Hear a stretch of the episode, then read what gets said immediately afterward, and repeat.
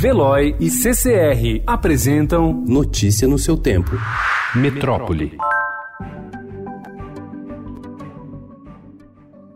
Em pouco mais de três meses, entre 1 de agosto e 13 de novembro, o corte seletivo de madeira da Amazônia, quando somente algumas árvores são tiradas com o objetivo de exploração de madeira, atingiu uma área de 2.133 quilômetros quadrados, superando em 35% toda a extração observada ao longo dos 12 meses anteriores. Entre agosto do ano passado e julho deste ano, o corte seletivo foi de 1.573 quilômetros quadrados. É o que revelam os dados do DETER, Sistema de Detecção Rápida por Satélite do Instituto Instituto Nacional de Pesquisas Espaciais, o INPE.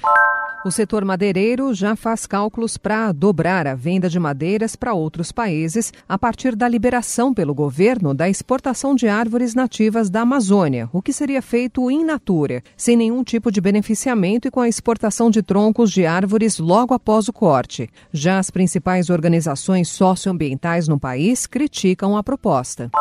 O juiz Alexandre Rizzi deferiu mandados de busca, apreensão e prisão de quatro integrantes da organização Brigada Alter do Chão por suspeita de ligação com as queimadas que destruíram parte da mata na área de proteção ambiental de Santarém, no Pará, no mês de setembro. Os brigadistas e três ONGs relacionadas na investigação, que ainda fala de desvio de recursos da WWF, negam qualquer ação irregular e apontam em arbitrariedades da polícia. A WWF diz acompanhar o caso, mas não explicou se integrou a denúncia. Artista é detido e depois liberado após fazer grafite sem permissão em prédio tombado pelo município. Dono de edifício em São Paulo barrou intervenção artística de Kleber Pagu, que pretendia bater recorde mundial com a maior intervenção de arte urbana do planeta.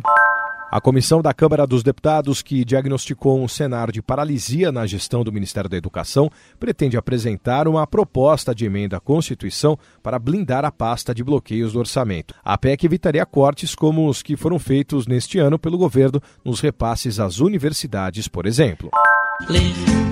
É aprender. Ler, ler é bom para aprender. Ler, ler é bom para aprender. É. Museu da Imigração do Estado de São Paulo, na capital paulista, inaugura espaço para leitor Mirim. O centro dedicado à imigração recebe acervo com escritores clássicos e contemporâneos. Notícia no seu tempo. Oferecimento de Veloy. Piscou, passou.